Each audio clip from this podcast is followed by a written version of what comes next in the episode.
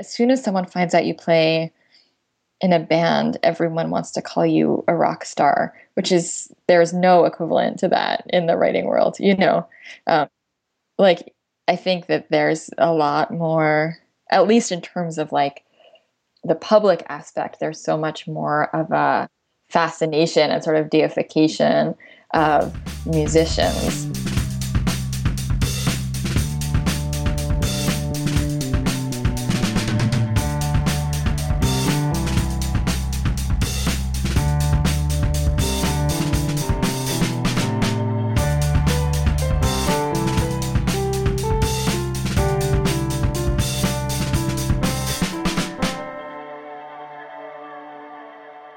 Hello, everyone, and welcome to 15 Minutes, a podcast about fame, episode 14. I'm Jamie Berger. I'd like to just take a second and thank all my guests so far because I really love talking to you all and having conversations.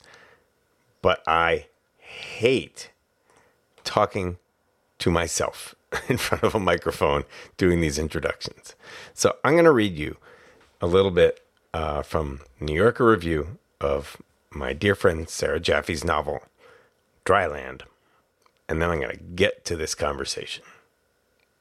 Here we go. Its title notwithstanding, this moody coming of age novel is soaked in the damp of Oregon winters and poolside locker rooms. Julie, a high school student, joins the swim team, hoping to orbit a female crush and to understand the disappearance of her brother, a former Olympic hopeful. She is exquisitely attuned to itches and aches, the constriction of a new bathing suit, the throb of a full bladder. Only the pool releases her to a dimension, quote, like sugar, like a dream, unquote. Jaffe's meticulous frank texturing keeps the sex talks and scenes from sinking under tropes of adolescent awakening and presents queer desire as just one of Julie's innumerable, unstoppable sensations. Before becoming an acclaimed novelist, Sarah Jaffe was uh, an acclaimed rock and roller as a founding member of Erase Errata. We'll talk about leaving behind her rock and roll lifestyle, about writer fame versus rock star fame.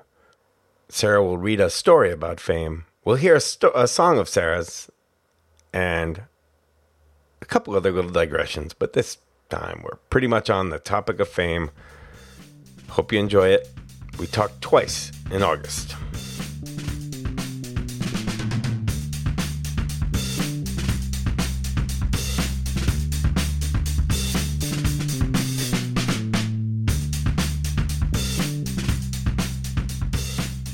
Let's talk about fame. Okay. I, I don't know if you've seen, but I've talked to a pretty. You're don't be the you're the tenth person I've. Well, you won't be the tenth episode, but you're around the 10th mm-hmm. person I've spoken to of a wide variety from, you know, people from John Hodgman to my friend Tim. Uh-huh. Uh, so, and I thought of you really early on because of the different varieties of public stuff you've tried to make or made yeah. in your life, um, mm-hmm. and that at least in a in a punk rock way, you walked away from. I don't know. It's what I would think of as fame, although most people, you know, fame, but most people would never have heard of Erase Errata. Right. But you're famous to the people you're famous to. um, and also the the touring book, while it's not about that, it's about going around and being seen and being you know i was just reading your piece about being uh, uh, uh the the uh, thinking of the section in italy mm-hmm. where these these these young women who don't really know who you are but you're still the traveling rock stars. Right. In a sense. And did you get much of a feel of that in your in your days playing music of fandom?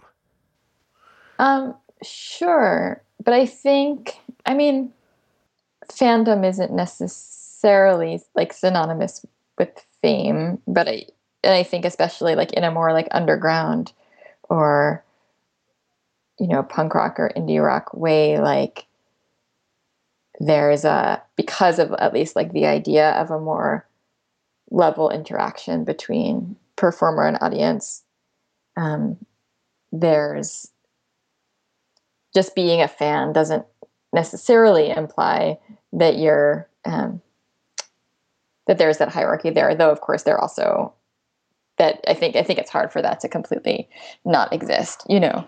Um, so definitely i mean there you know there there like i mean it's in a way it's hard to remember now because it somehow was like a really long time ago but um, yeah.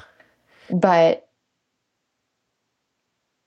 there were there, yeah there i mean there were definitely you know people who had enthusiastic things to say about the band or who came to a lot of shows or who wanted things signed or who um, you know were excited to hang out with us or whatever it may be. You know i think that there was um, there was that to some extent that feeling of of fandom. Well thinking about it in in terms of craving or fearing that artificial hierarchical setup that happens is kind of a it seems like a big deal to to almost everybody who I talk to about it. And maybe it's because of the people I know. There are certainly people in the world who we see who love that. But I, I suppose part of the the ethos that we've been around is against that. And, and it's kind of rubs up against wanting attention and to be acclaimed Right. You know, at the same time. Yeah. I mean, there's also such a difference between like individual interactions and the feeling of attention that comes from being on a stage in front of a lot of people or, you know, which I think can be both like more and less comfortable than an individual person who feels nervous or awkward or whatever and having to sort of navigate that, you know. Do you find you're more or less comfortable as the person on the stage as opposed to chatting with a stranger? Oh, definitely the person on the stage. You're more comfortable. Yeah. Yeah, I've always like I've I used to have this theory about like social fright versus stage fright because so many because I always have found myself, you know, more uncomfortable in more intimate social interactions and much more comfortable in, in when I'm performing in some way. And I know plenty of people who are super, super at ease socially, but have ter- terrible stage fright. Um, I think it's really interesting.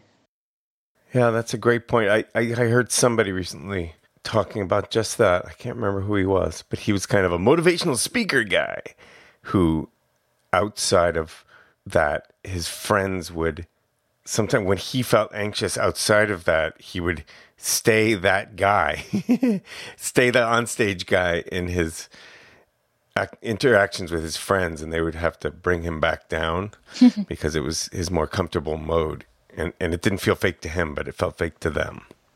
Mm. How did the book tour feel?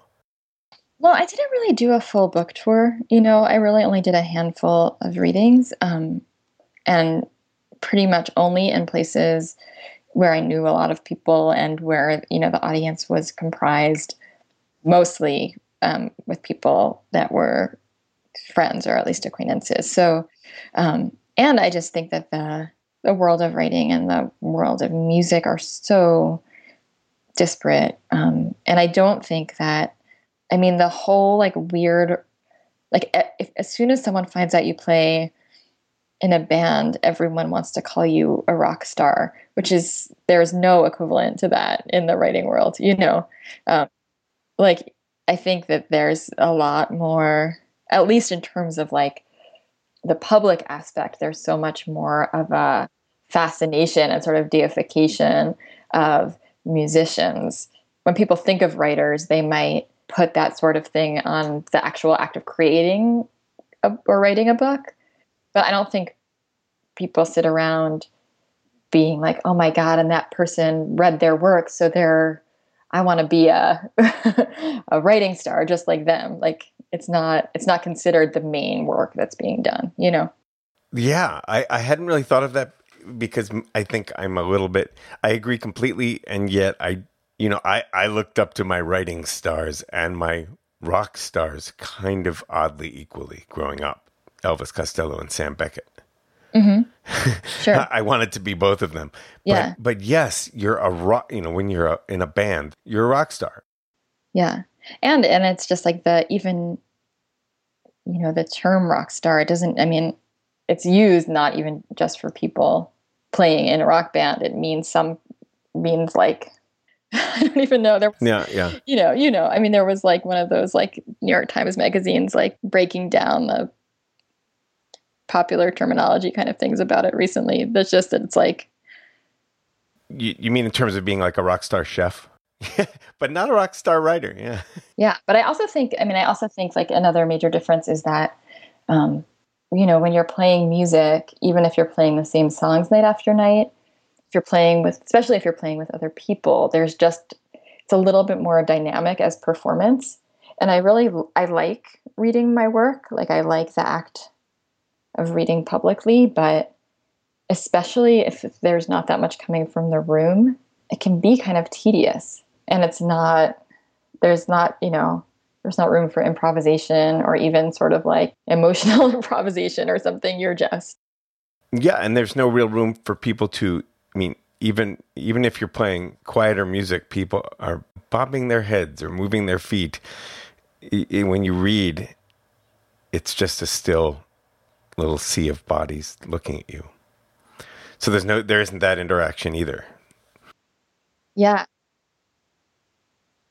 Right, right. And people don't know if it's okay for them to laugh or that, you know, it's just, it's not a, um, it's, it's not, it's just not as dynamic of a exchange at all. I get so frustrated for writer friends when people seem afraid to laugh. Uh-huh. Especially like if you know you know your your your book is it, it's it has it's not a light book but it's it's got a lot of stuff to laugh at and Yeah. and i remember the reading i was at everybody was really It was, people were really quiet. really quiet and then i'm when i when i laugh i tend to laugh really loudly so then i feel stifled and people are going to think i'm like not respecting the book No, no. I mean, sometimes when I remember, I like tell people it's okay to laugh, which sometimes works.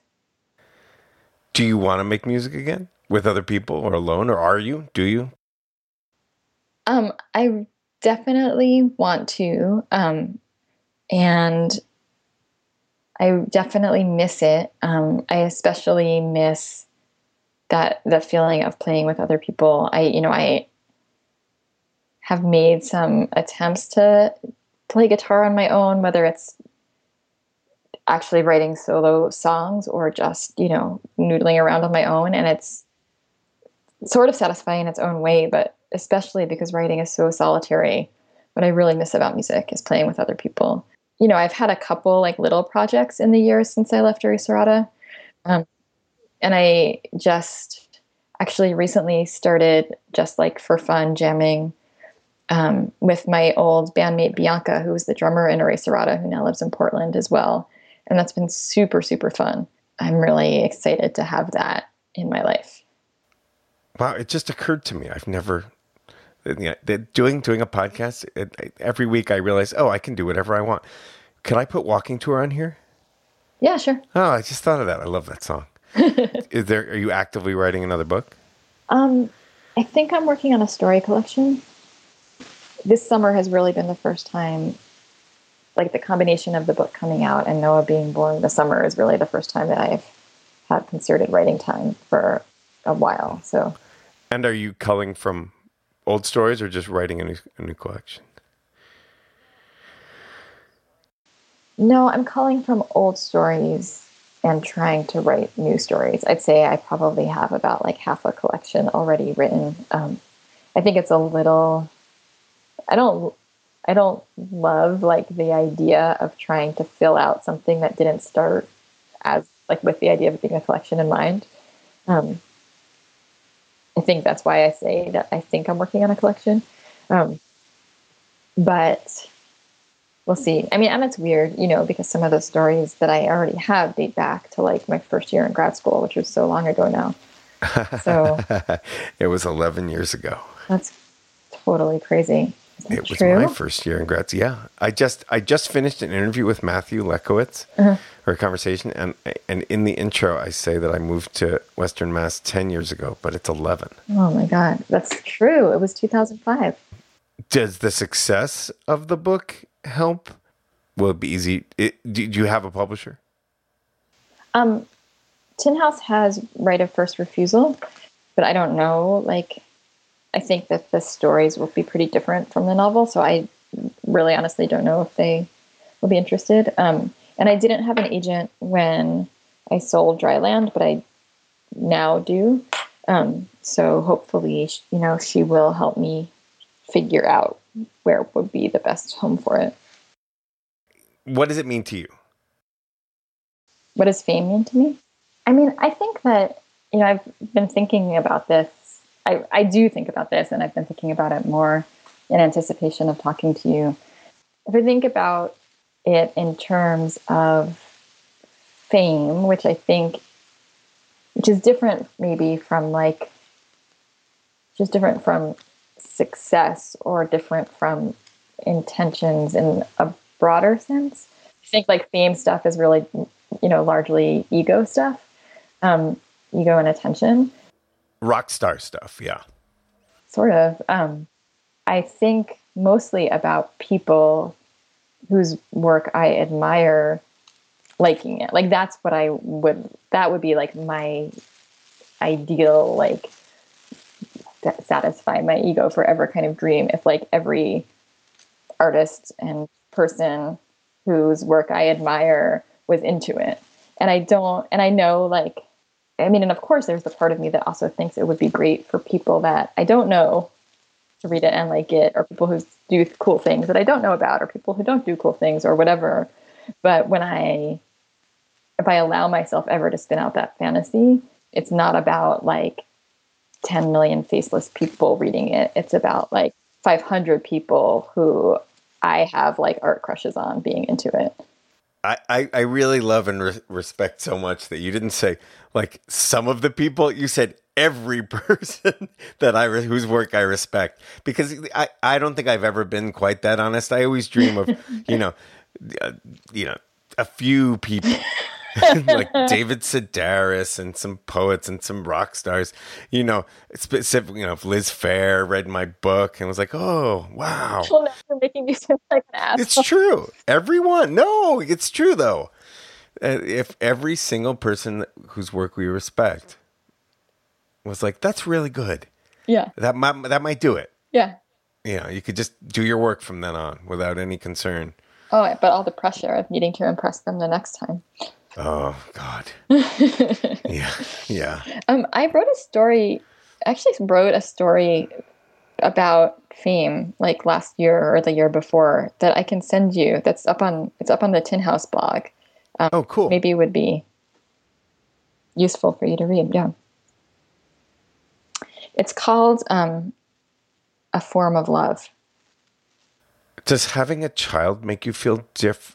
Give you different ideas of success? Does it become more, say, economic?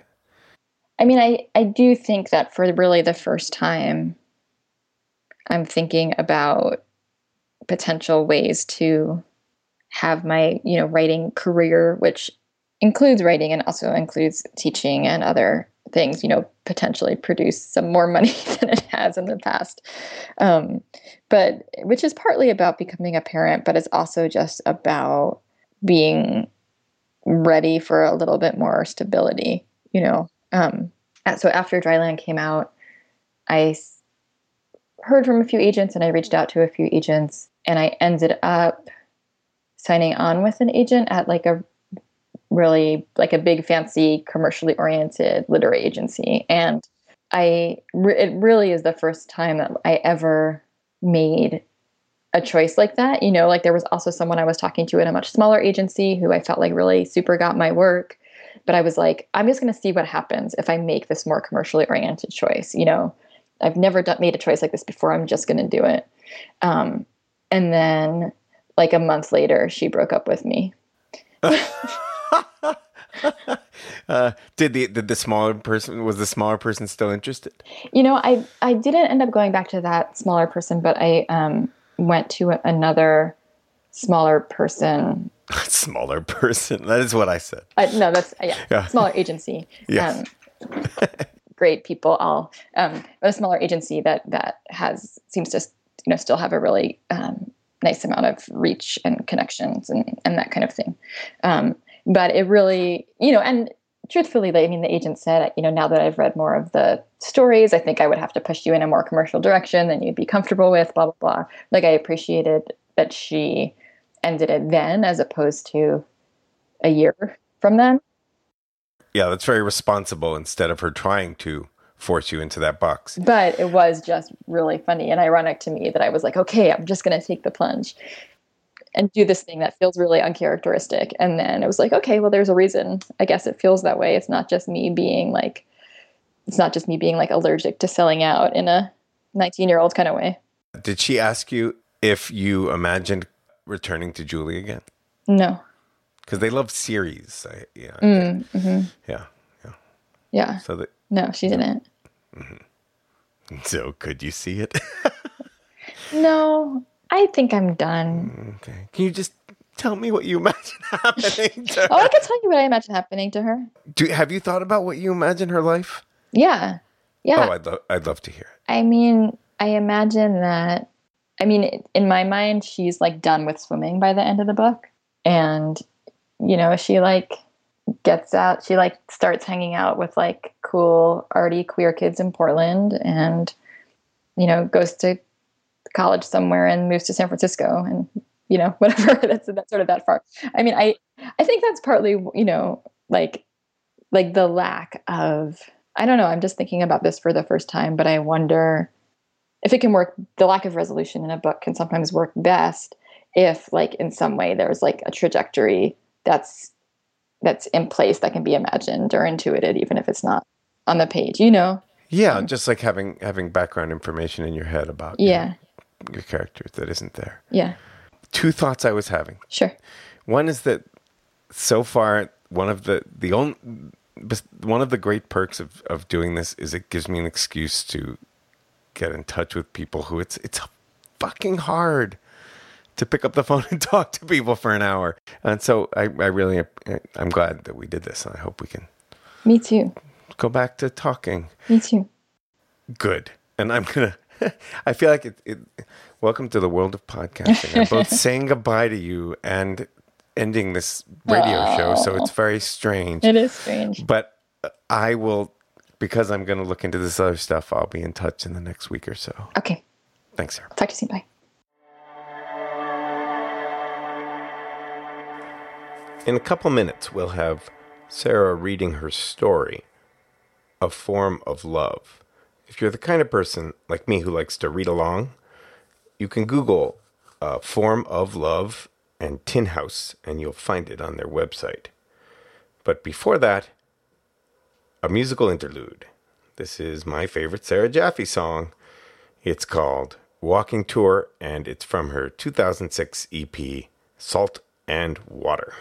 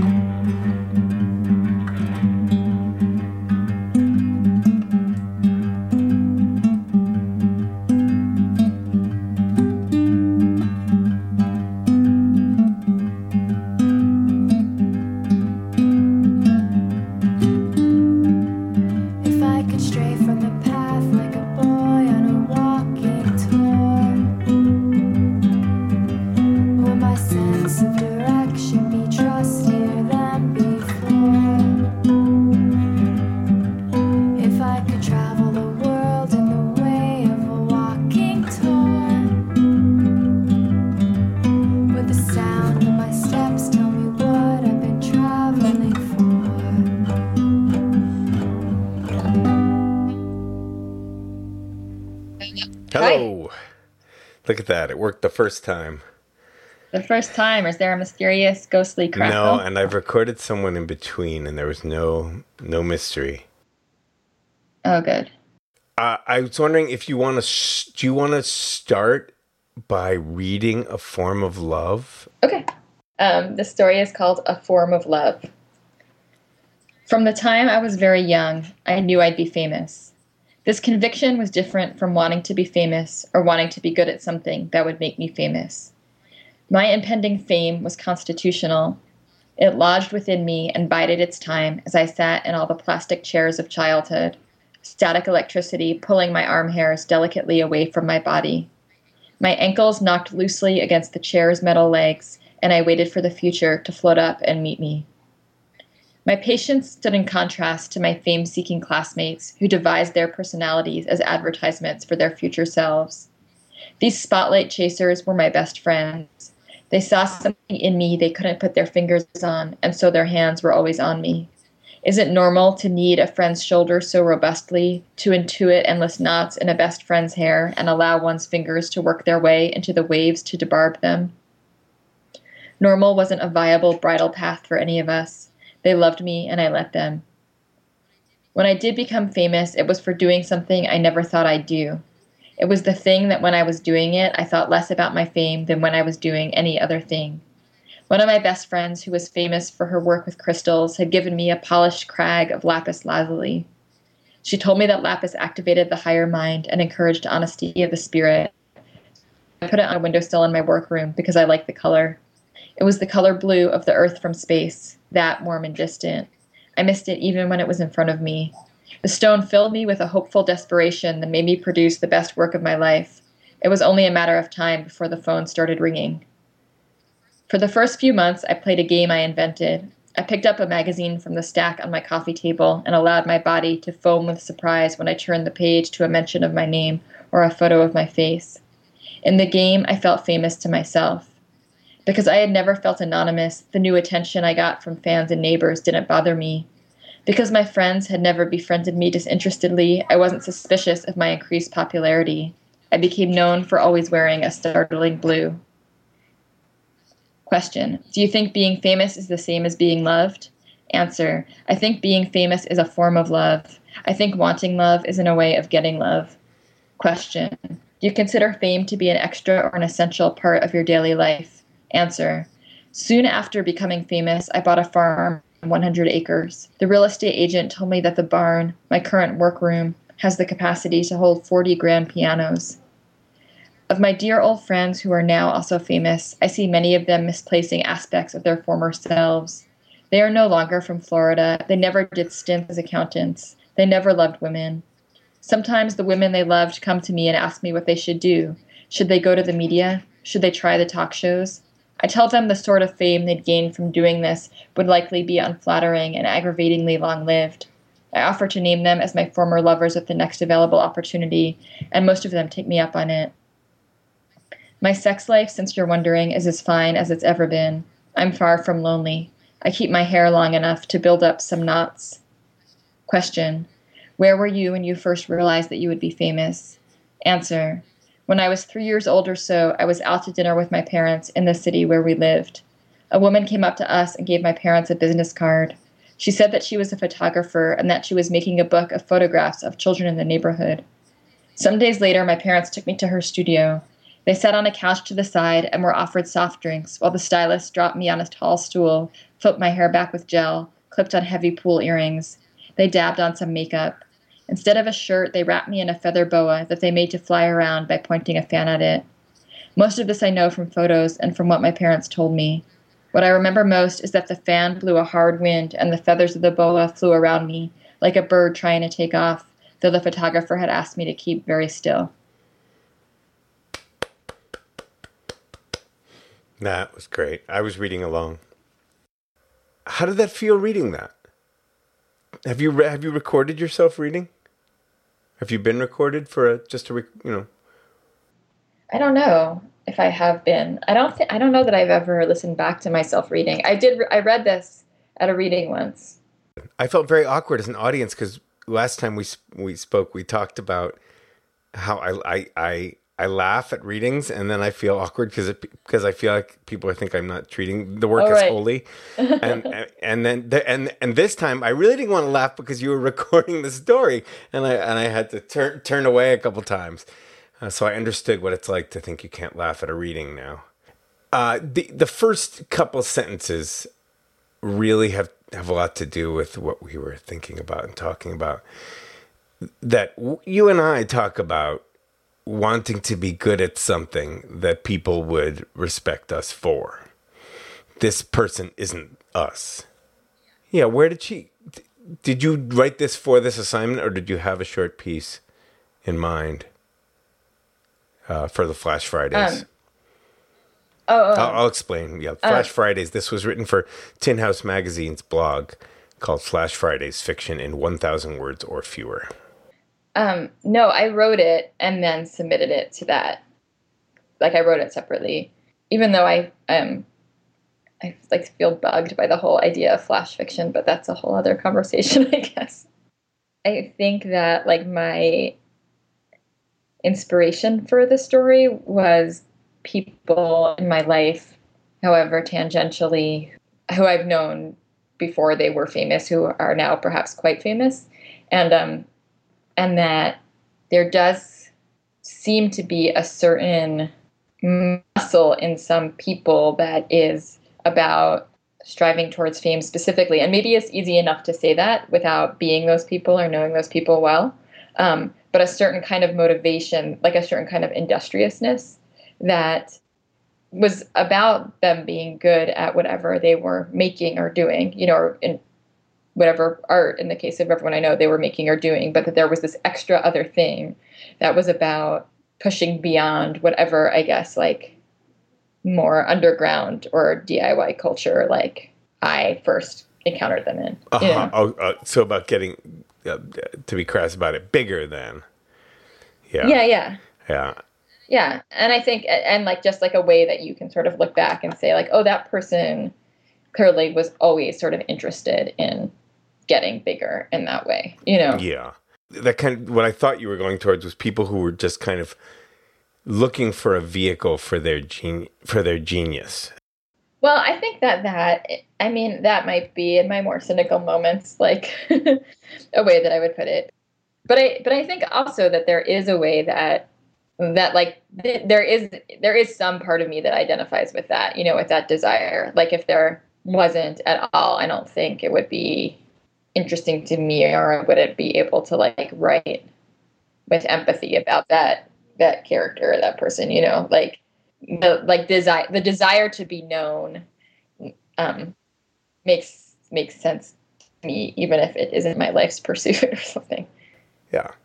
Absolutely. i think about this at times when I think about writing. I don't know. I kept a journal for years and years every day. But I don't now. And now it's hard to imagine just writing for myself to maybe read later to purge. I mean, I might rant about something to myself, but I usually do it thinking of someone I'm writing to that I don't, that I end up not sending it to. I think that that I mean to some extent I wonder how much that's about like just like maturity and like development in some way that that it doesn't I think I used to feel like I had to write down everything that was happening in my life because I would like lose it somehow if I didn't or like you know and now I'm just way more just in my life and way less concerned with like with that with that sense that I'm constructing it every second, you know. Yeah, absolutely. And for me, it kind of, I realize that it doesn't matter if I lose some of these things because life feels more uh, finite and that's okay as I get older in a way. Yeah. Like, yeah, all of my notebooks and journals aren't going towards some grand thing I have to remember to use later. right. Right. Uh, so it's kind of, you know, right. It's kind of liberating, I think. I mean, I wish that I, I wish that I kept more of like a writer's notebook of journal, you know? Like I get afraid that I'm only like examining the inside of my own head and not paying enough attention to the world around me, but but, you know, it's I guess it's I guess it's fine. um but I should say too, if it's interesting and that in the chance that it's interesting that um, that was what I just mentioned was like one initial inspiration for the story. But um, another like sort of bookend to that, I guess, is that the like last um, sort of Q and A, the thing about the photograph, was essentially like some this weird thing that happened to me when I was like three, and I've been like thinking for a long time about how to fit that into a story. And I had actually put it in another story before, but it didn't work there. So I guess actually the story was sort of built originally was built around that anecdote, and then I sort of developed this voice in order to like appropriately lead up to it. And did the the the, the self awareness of future fame enter into your mind as a child, or did this come come with this character? No, that came with the character. I mean, and this was just like this really weird thing that happened. I like that we don't know what this person does. Did, did you was that in there at one point and came out? No, no, I don't know. I don't know what they do. If a student wrote the story, I would probably say they needed to know what the person did, even if they didn't put it on the page. But it's okay. but I mean, this is also not. I think maybe that's a little different in a story that's not just like a strictly realist story. Like I don't know what exactly I would call this, but it's not. I don't think it's quite that. I think being famous is a form of love, she says. She knows it was coming, but it isn't it isn't exactly her. It's just fate. It's her fate, not her dream. Yeah, I mean, which is to me is just really funny to think about because like most of the time we like at least I like do associate this kind of like strivingness with being famous. So like what happens if you take that idea and then like of course it's disingenuous to say it just happens to you Other people are striving. She is practicing, rehearsing.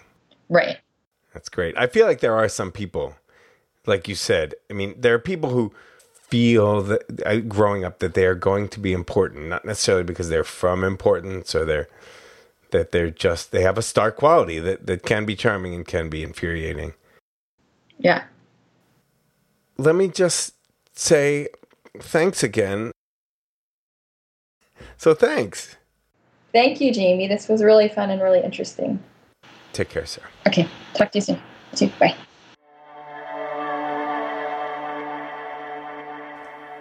For links to Sarah's words and music, including a swell book that I didn't mention earlier called The Art of Touring, which is about exactly what it sounds like, please go to 15minutesjamieberger.com. That's the numbers 1 5 minutes, J A M I E B E R G E R.com, where you can also find links to all of our other episodes and to where to find us on Twitter, Instagram, and all those other places.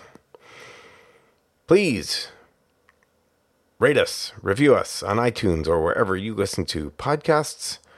Thank you so much for listening. This is 15 Minutes. I'm Jamie Berger.